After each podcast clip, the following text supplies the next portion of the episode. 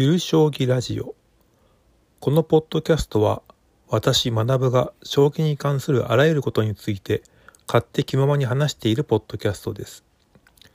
大変お行儀の良い内容になるように頑張っていますのでよろしくお願いします。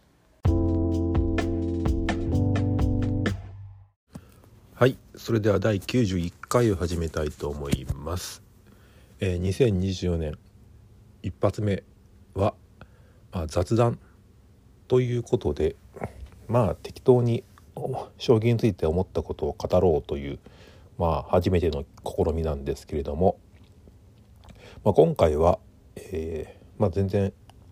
いつもだと台本とか書いてるんですけど、まあ、今回はまあ適当にキーワードだけ用意してあとはまあそのキーワードに沿って話していこうかなと思っています。で、えー、今回の雑談のテーマなんですけど、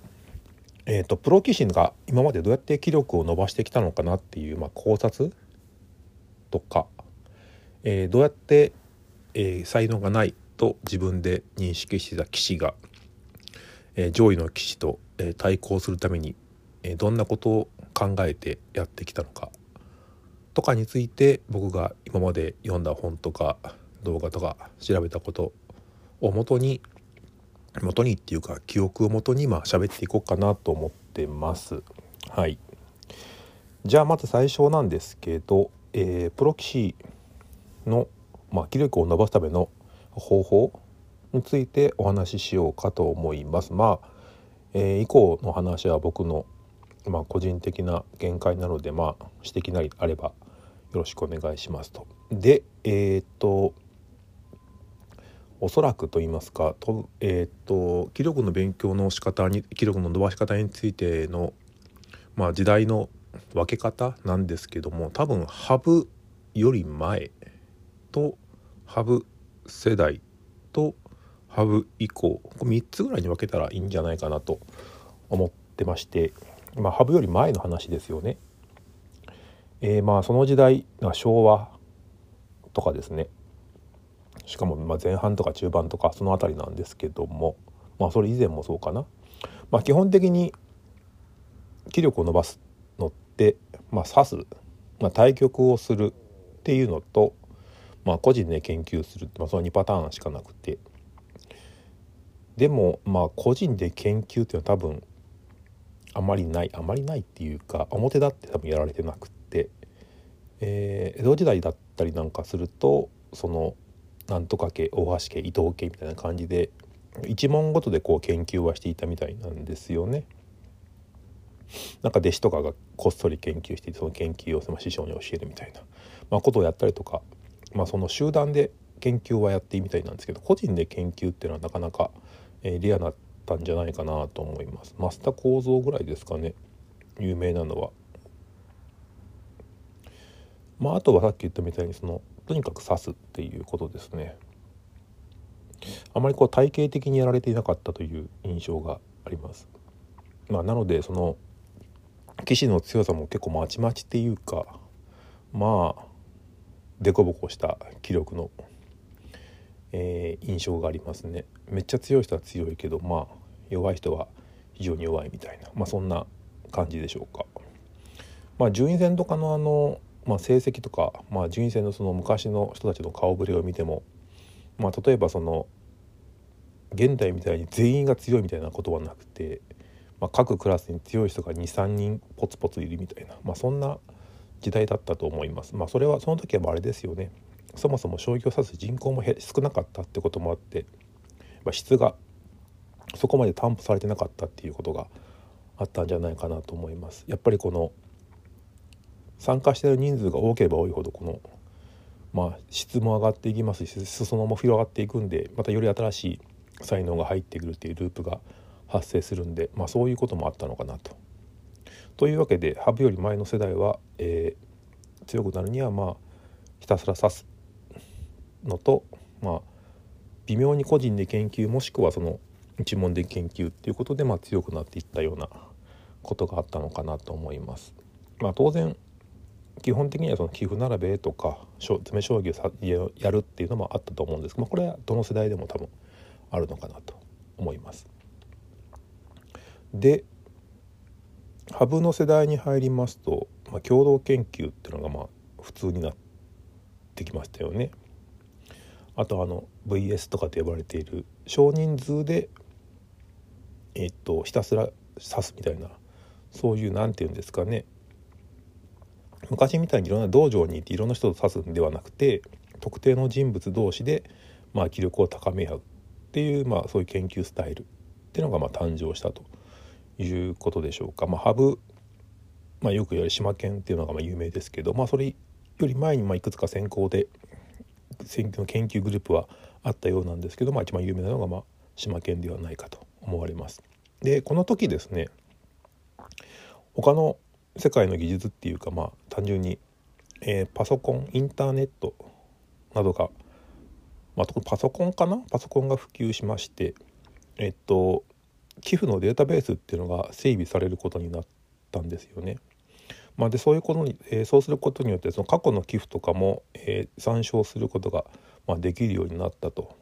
かつそれはそのパソコン持ってる機種であれば、まあ、誰でも参照することができる。昔はその寄付を見ようと思ったらわざわざ正気会館に行ってなんかこう、えー、過去の寄付がファイリングされていてそれをまあコピー取ってみたいなことをやって、えー、自分でその寄付を整理するみたいなことをやってたんですけど、まあ、そういうのってまあクソめんどくさいからよっぽどまめな記事じゃないとできなかったので、まあ、そのプロ棋士の中でもその持ってる知識の差っていうのが、えー、大きかったわけなんですけども、えー、この羽生世代からその各自将棋のデータベースを持つことができるようになってまあそれでもその参照するしないっていうのはあるからみんながみんな見てるわけではないとは思うんですけどもまあそれでもそういうチャンスがチャンスっていうか機会が平等になったのは非常に大きい変化だったのかなと思います。でまあそうですねまあそうすることによってあの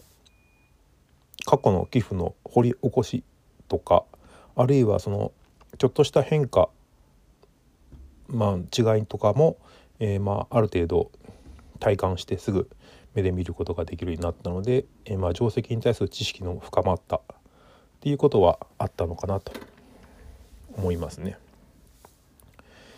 まあ、これがその知識の平等化標準化ですかね。これによってまあ棋士全体の能力がガッと上がったのが一つあります。でまあこの時その羽生がまたハブの頭脳っていう本を出しまして、え、その定石を一旦見直すっていう偉大な作業もやってまして、まあ、これによってプロ棋士もこの本を参照してますからこのハブが一回整理した寄付をいかにして破るかみたいな、まあ、そういう時代もありました。横太りとかも確か変化でそれをなんか破った誰だったっけな北浜さんでしたっけ？ちょっと分か忘れましたけども、まあ、そういうことも話題になったような気がします。はい、それともう一つですね。もうちょっと後になるのかな。あの、えー、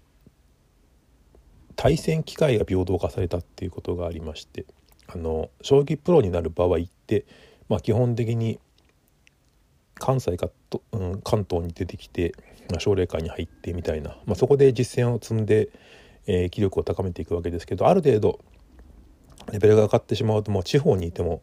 強い人と指す機会がなくてまあそのまま気力が維持できずに、まあ、消えていくみたいなことがあったと思うんですが、まあ、よくありその将棋クラブ24をはじめとしたらネット将棋ですね。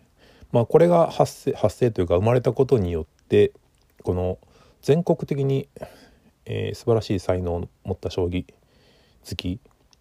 もそうですし地方にいる棋士なんかもそのネット将棋を利用することによって修行することができたっていうこれも一つプロ棋士のレベルをアップさせる、えー、発明といいますか機械といいますか、えー、進歩だったんじゃないかなと思います。まあそれによってそうですね、えー、だから昔なんかは佐藤天彦が、えー、渡辺明に将棋を教わっていたってのも確かネット将棋だったような気がしますね。うん、っていうことがまあありましたと。まあ、羽生のえー、世代、まあ、そういういくつかのこの気力アップの、えー、要因によって、まあ、気力がガッと上がってハブより上の世代はまあ一気にこう引きずり下ろされたっていうか、まあ、ハブ世代がもう天下をずっと握っちゃうっていうまあ状態が発生したわけなんですよね。ただその中でもそのまあ羽生がいつもいつもっていうかその当時梅田もちおさんと本とか出してますけども、えー、将棋を強くなるっていう、えー、ことについての話でよくやるその高速道路理論ですかね。いろんなそういう IT 技術によって、えー、プロ棋士はより早くより効率的に強くなることが、まあ、できるようになりましたと、まあ、高速道路に乗るような感じでギュッとこう目的地強くなるっていう目的地に、えー、向かうことができるようになったのはいいんですけれども結局その折り口っていうか一番最後強くなったはいいけどもそこでこう交通渋滞が起きてると。そこでまあじゃあそこで一番どの車が先に抜けることができるかってことに関してはまだ分かっていなくてどうやってそれを出し抜くって変ですけどもその中からさらにより強くなるにはどうしたらいいかっていう方法が見つかっていないっていう話がありました。この議論は、えー、結構あちこちでされたはずなんですけども以降そのじゃあどうしたらいいかっていうその代案は多分出てなかったんじゃないかなと思います。なんだけども結局のところ、えー、羽生さんだけが七冠を達成して以下ずっと20年近くかなタイトルを持ち続けて平成が始まって平成が終わるまでずっとタイトルホルダーとして君臨できた、えー、謎は解けないまま、えー、時が流れていったっていう事情がありますよね。これなぜだったんでしょうかね不思議。でですよ。でハブ以降ですねハブ以降っていう分け方ですけども実際はその藤井聡太以降になるのかないやちょっとその前に次の大きなあポイントがありますよねあの将棋 AI の登場ですね。えー、将棋 AI は今も完全に、えー、将棋ファン並びにこの世間的にも、まあ、認知度は進んでるとは思うんですけども、まあ、登場最初の登場時の将棋ソフト将棋 AI はまあ大変弱くてですね話にもならんかったんですけどもまあいろんな技術のブレイクスルーがあって今のこのプロ将棋名人でもまあ勝てないみたいなその時は佐藤天彦名人だったかなっていうまあそういうことがありました。で実際その将棋 AI 同士の将棋っていうのは超難しくてね毎年2回かな？将棋コンピュータ将棋選手権だっけ？あの対戦やってますけどまあ言うてもあれですよね。将棋の手その AI の将棋の手を理解するってなかなか難しい、まあ、あと後付け後付けでこう理由はつけれるんですけども本当にそうなのかってのがよくわからない。あの人間はやっぱりそのストーリーで物事を理解するっていうのも構造っぽくて手の指し手の意味を求めてしまう。例えばその、えー、一貫性があるとか言っちゃいますけどえー、そうしないと多分覚えられないから多分そうなってるんだと思うんですけどその将棋っていうゲームの性質にそれが関連するかどうかは、まあ、証明されてないわけで。なので何て言うんですかね。人間対将棋あ AI での将棋っていうのは結局その思考スタイルが違うもの同士の戦いなんでまあ異質だったわけなんですよね。まあ、で人間が勝とうが、まあ、AI が勝とうが、まあ、結果的に、まあ、どうでもいいと言いますか。えー、どうでもいいっていうのは結局今やってるその将棋の興行っていうものは人間対人間の戦いなわけですよ。あの AI ってまあハードって言いますか、まあ、コンピューターなんでハードあの、まあ、硬い、えー、物理的な、えー、機械なわけですよね。まあ、それに対して人間の脳ってのはまあ柔らかいと言いますか、まあ、ミスも多いし判断の毛も多いし記憶の容量も実際たくさんあるんでしょうけども実際使える容量は少ないしあと人間疲れますし疲れると能力が大幅に低下しますし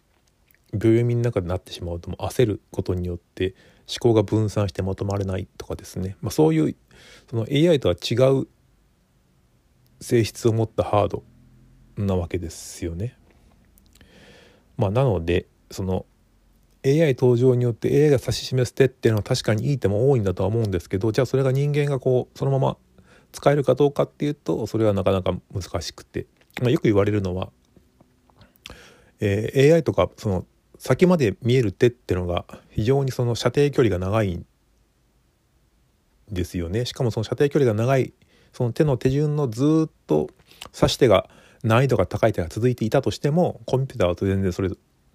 させますけど、まあ、人間っていうのは一手一手考えたりなんかするんで判断ミスを犯しがち。だから、えー、手に対してある程度保険の効いた手を選択する、まあ、選択しがちですね。特に中盤中盤終盤の上盤のの終盤の初めあたりぐらいまでですね。じゃないとそんなその常に正解手ばっかり指すなんてことはできないわけで一発でもこうミスってしまうと急激にね形勢を損ねてしまうであれば意味がないと言いますかそれまでかけてきた時間とか労力に見合わないので、まあ、そういう保険をかけながら手を指すっていうのがまあ多いわけなんですけども AI はそういうことを理解しないですよね。あの終盤になってその勝つか負けるかみたいなそこまでいってしまうと人間のあのかなり上の、えー、処理ができる人たち藤井聡太を筆頭にちゃんと罪までちゃんと理解できるみたいな、まあ、そういう人は、まあ、AI と同じ振る舞いをすることは可能なんだと思うんですけどそれでもまあ終盤ですよね終盤の特有のあの辺まではその AI と同じ答えになることはあるかもしれないけど、まあ、中盤とかなかなか難しいんじゃないかなと思う思いますしその AI の点に対しての感情移入できないっていうかストーリーがないんで、えー、理解できないのでその楽しめないっていうんですかね。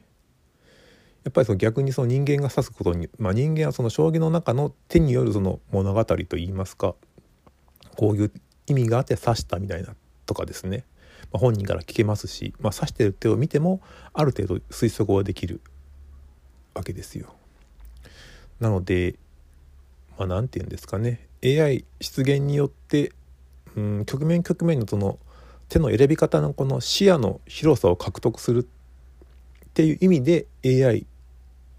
の出現っていうのは人間の将棋にとってプラスだったんだと思います。まあ、それによって実際、えー、角換わり腰掛け銀とか形がガスのごっそり変わって価値観も変わりましたもんね。まあその土台のなる部分といいますかその形この形がいいよっていうそのの AI によるその指示といいますかは、まあ、ある程度取り入れたとは思うんですけどじゃあそれ以降その人間対人間の戦いにおいて、えー、AI レベルのその切れ味のあるミスがない手を指すってことができない上で人間がどう指していくかって、まあ、その辺がやっぱり課題なわけですよ。あまあ、なので、まあ、何が言いたかったかと言いますとえー、そので将棋データベースの出現とはインターネットによるネット対局っていうレベルの、えー、インパクトがあった、まあ、将棋 AI ではあるんですがだしその AI が指し示す新手とか新しい構想も、まあ、一応意味はあったしそのプロ将棋の形を変えてしまうほどのインパクトもありました。あの櫓なんかは、えー、先手必勝みたいな感じの話があったと思うんですけども確か森内さんが将棋 AI の手を真似真似というか参考に取り入れたことによって先手櫓あの4六銀3七桂戦法ですかねあれもすっかり見なくなりましたもんね。まあ、というふうな感じでインパクトも強かったんですけども、えーと、小気だし、まあ、気力をアップ気力アップっていうのは変だなその将棋 AI を取り入れたことに先に他の棋士よりも先に取り入れたことによって先行利益を得て、えー、勝ち星を稼いだ棋士ってのはまあそこそこいて西尾さんとか、まあ、千田さんとかですか？かな？うん。まあそういう棋士もいたけど結局その後活躍できているかというとまあ微妙じゃないですか。なので取り入れたはいいけれどもそれを自分のその力に変えることができるかできないかっていうのはまあ棋士によって様々でした。その中で、まあ、よく取り取り上げられるのは、まあ、藤井聡太さんの AI 活用なわけなんですけれども、まあ、よくさあの世間で藤井聡太が強くなったのは将棋 AI のせいだおかげだみたいな感じで言ってますけど、まあ、そういう部分もなくはないんですが彼は確か奨励会三段になった時もあんまし AI 触ってなかったはずですよね。途中で触り始めたのかな。なので彼の将棋の基本的な部分っていうのは AI で培われたものではない。ネイティブでは多分ないと思うんですよね。そう勘違いされやすいと思うんですけど。多分彼が本当の力を得たっていうのはやっぱり詰将棋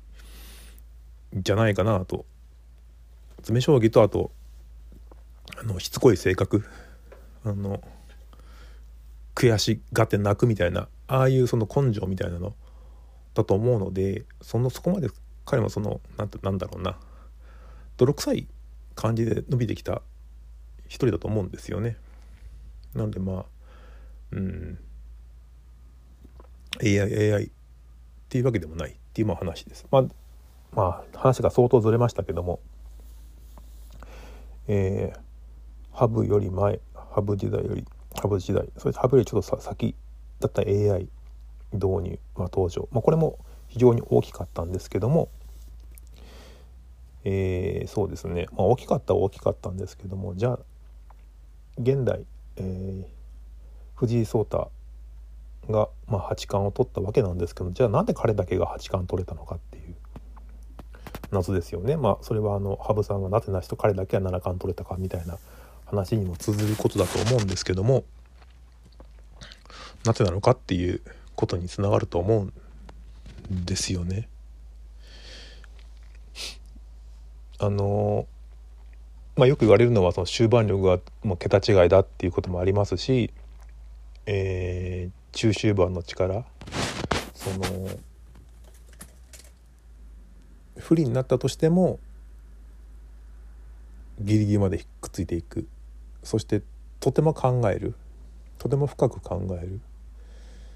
えーまあ、そしたらま諦めないっていうことですかね。あとまあ将棋を非常に楽しむっていう姿勢とかあと時間を惜しみなく費やすとかまあいろんな要素を書き出せばきりがないんでしょうけどもじゃあ他の棋士がやってないかっていうとそんなことなくて他の棋士だって事前にすごい研究してますし永瀬さんみたいにですねとても先端の勉強もしてますしそれこそ伊藤匠さんのようにですねにもかかわらず彼だけが勝つっていう謎をまあ皆さんも分かりませんし僕も全然分からんのですけど、まあ、解きたいなという気はしてますと。でですねあの将棋を強くなる方法いろいろあると思うんです。で、まあ、最近その僕も昔の本とかあと YouTube でイン,、ね、あのインタビューとかいろいろ流れてるのもいろいろ見たりするんですけどもそうですね最近面白いなと思った話えー、これなんだっけなあの年末にあの中間太一さんとがゲストで呼ばれたあの2023年振り返るっていう確か動画があの朝日新聞のあの YouTube であったと思うんですけど、まあ、その中でその、えー、北野記者があの青野さんにインタビューしたっていう話がありまして、まあ、見てない人はちょっとあのインタビューというかその動画非常に面白いんで見てほしいんですよね。あの2023年の振り返りをやってるんですごい長い時間非常に面白かったんですけども、まあ、その中でその青野さんがいかにしてこう永久何期だっけな？9期ぐらいかな？いたわけなんですけども、まあ、その理由付けっていうかなんでどうやって強くなったかみたいな説明の一つとして、まあ、青野さんは自分で才能はあるとは思ってなかったと。っていうか才能ある人がめちゃめちゃいた。めちゃめちゃっていうかまあいて全然かなわないと。じゃあそういう人たちに勝つにはどうすればいいかみたいなことを考えた時にですよ。今現代だとまあ普通にまあ VS したりとか将棋の研究するみたいな、まあ、流れも流れが大半じゃないかな。あとはもう一つはその心を落ち着けるためのその訓練とかなんか修行みたいな感じを滝に打たれるとか、えー、断食するとか。あと体を鍛えるみたいな、まあ、方向もある中ですね。青野先生は芸術だと。その芸術、まあ、どんな分野でもいいんでしょうけどもそのトップの芸術に触れることによってこの人間性をこう高めるみたいな。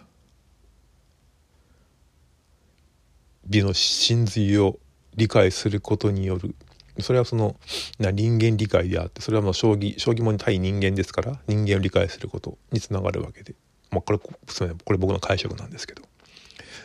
となると、まあ、その将棋対局でも相手のその機微とかも分かるわけでそうするとまあ見えてくるものがあるんじゃないかみたいな多分ことだと思うんですけどもその中で結果青野先生はえー、なんだ？クラシックに詳しくなったりワインワインだっけ？クラシックなったり最後陶芸をしに行くみたいな。自分で器を作るまで行ってしまったみたいな。そうすることでこの美しいその感覚をこう手に入れるみたいなことをして、え自分を鍛えたみたいな。まあそれがそのよくわかんないけど青の竜とかみたいな序盤研究につながっていったのがちょっと謎ですけどね。まあそういうことをおっしゃってたって言っていたりとかですね。あとえー、この間読んだか見たか分かんないけどあの佐藤天彦さん。彼は今振り飛車に目覚めたかなんか分かんないけどもいろいろ連載しててちょいちょい活用になってきてるわけなんですけどもまあ彼なんかもその対藤井聡太ってわけではないんでしょうけどあのその将棋を強くなるためのその一つの方法としては芸術に触れるということも挙げているのかな。まあ、彼もクラシックが好きだったりしますしその美的センスを伸ばすって意味でそのフランスロココ調わかんないけどその調度品っていうんですか？その家具に目覚めたりあとあのファッションブランド身を固めてみたりするわけですよね。あのそれが将棋とどうつながるかはそれはさっき説明したその青野さんと同じ感じで多分その美に触れるとか美しいものに触れるもう心をこう高めていくみたいな、まあ、こともあるのかなっていう気がしていて。それってその将棋に直接関係があるかというとよくわからん、うんまあ、よくわからんっていうかさっき説明した感じではありそうな気もしますしないのかもしれないんですけども結局将棋って人と人との戦いなのでそういうこの気持ちというかな。気持ちに余裕があったりとかその美を知っている自分すげえすごいっていうか自信には多分なるのかなって。結局その気合負けしないためのそういうあれなのかなって気もしますけどね。イメージとしてはですね。だって研究とかってまあ言うてもですよ。プロやろうと思えばまあ、徹底してやれるわけじゃないですか。藤井聡太さんみたいな若い年齢の棋士は厳しいかもしれないけど。でもまあ永瀬さんだって藤井聡太よりもいくつ違うんだ？9とか違うのかな？でもやってますしね。結局自信を持つためのそういう手法なんじゃないかなと僕は思ったりしますよね。なのでその将棋ばっかり研究していることにあけばっかりっていうかあのだけを研究することに強くなるっていうルートも当然あってそれは今言った永瀬さんとかですよね。もう徹底的に VS やったり研究を徹底的にやる。365日1日10時間以上勉強する将棋の。っていうことをやることによって、まあ、自分の自信につなげるつながる。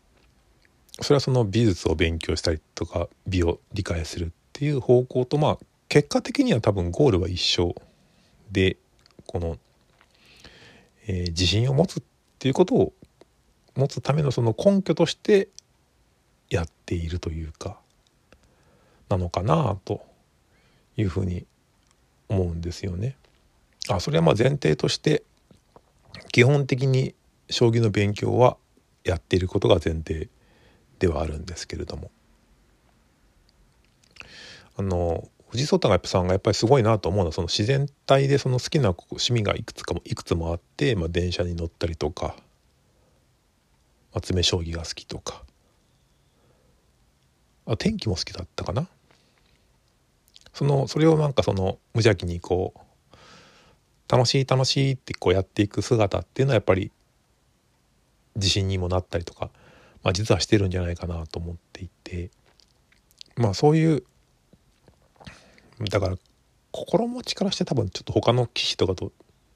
違うのかなと気がしますね。そのとかその嫉妬とかその悔しさってのはあるんでしょうけどそのその矛先とかが多分すごい純粋な感じを受けますね。藤井聡太さんの場合は。うん。こう邪念がないと言いますかね。こう将棋に対してこう心が綺麗にこう向き合えてるっていう、ま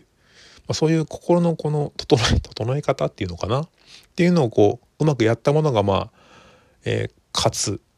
結果的に勝利をもぎ取るのかなという気がします。例えばその終盤でいくら藤井の藤井聡太さんよりも勝ってたとしてもやっぱその邪念？邪念というかその恐れ？それこそこう永瀬さんがね2回連続でこう陽性だったのに逆転されてしまうっていうその心の持ちようとかっていうのはやっぱりそういう自分をやっぱり信じきれないですよね。まあ、そういうそういうところが結果的に出てるんじゃないかなと思ったり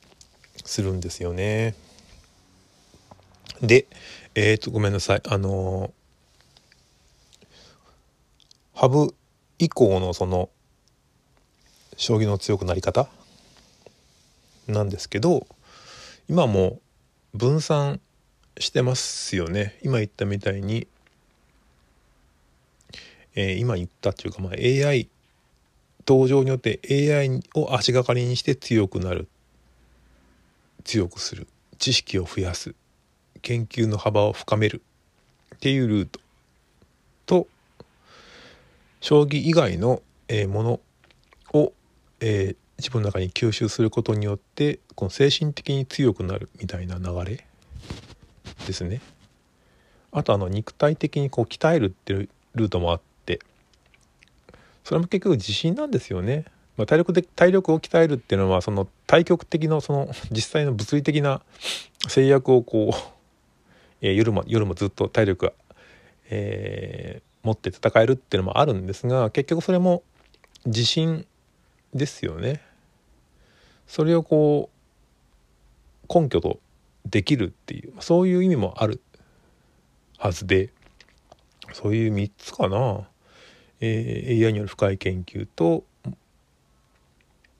肉体的に鍛えるっていうのと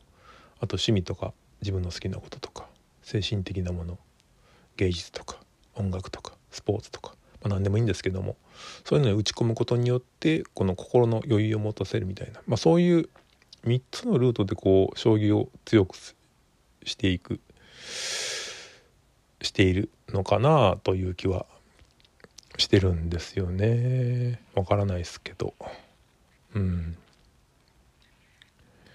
あとなんか面白かったこの間ニュース見ててニュースっていうか永瀬さんの発言で面白かったのはこの増田さんがそのデートするしないみたいな話になって。藤井聡太さんそんなことにかまけませんよねみたいなことを言ったとか言わないとか言ってましたけどもどうなんでしょうか永瀬さんももしかしたらどっかのタイミングですごい素敵な女性と出会ってしまって将棋どころじゃなくなるみたいな瞬間が来るかもしれませんよね。藤井聡太さんもそうなんですけど。なので、ね、昔その、すごい堅物だっ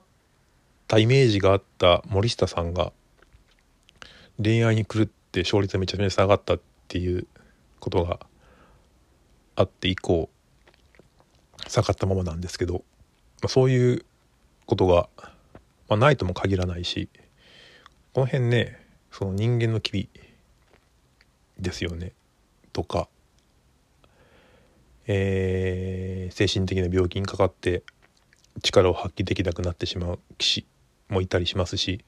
まあその辺ね今後どうなるかわからないんですけどもそういう心のケアっていうのも多分重要になってくるような気がするんですよねこのプロ棋士。メンタルスポーツっていうんですか？うん。だからそういうまあ今後その藤井聡太さんがどうやってその自分の心をそのケアしているかわからんですけど、まあ、まあそういうトレーナー的な人の導入とかもねプロの将棋の中では必要になってくるんじゃないかなという気はしますね。メンタルケアじゃないですけどえー、っとね女優であのちょっと忘れちゃったな。そういうトレーニングを受けてたような人がいたような気がしますけどね。忘れちゃったよな。うん。まあそんな感じでですねえー、まあ何が言いたかったかっていうとまあ新年一発目ということでまあ全然資料も資料というか台本も書いてなかったんで適当にダラダラ喋ったわけなんですけれどもまあ今年1年藤井聡太さんがまだ八冠をキープできるかどうかえー、師匠の話では5割以上みたいなことを言ってたみたいなんですけどどうなんでしょうね。今現状のプロ棋士のメンツを見た感じだと倒せそうな人ってうーんまあ永瀬さん菅井さん伊藤匠さんぐらいパッと見。時点で藤本渚君かな？あとはもう新世代にお任せするしかないのかなっていう状況だとは思うんですけども。うーん。今のところね全然その衰えた感じが全く衰えたっていうか隙があるっていう将棋も指してませんしその何といっても安定感がすごいので何なんだろうねあのミスしない感じ。不思議。デビュー直後は結構あでもな今年も今年っていうか2023年もマラト戦とかではやっぱり確かに不安定な将棋は指してはいたんでとか言ったらタイトル戦ね永瀬さん対永瀬戦でも不安定というか不利な情景も指していたからでもあそこをこう乗り切れる力というかまあ世間の空気というかそれはまあ不思議なところではありますね。まあ、まあ、とりあえずですね20 2024年を、えー、今日今録音しているのが1月7日なんですけども。あそろそろ、えー、藤井聡太藤井聡太対、えー、菅井戦が始まるので中継みたいなと思うんで、えー、これで失礼したいと思います、え、本年もよろしくお願いします。ご視聴いただきありがとうございました。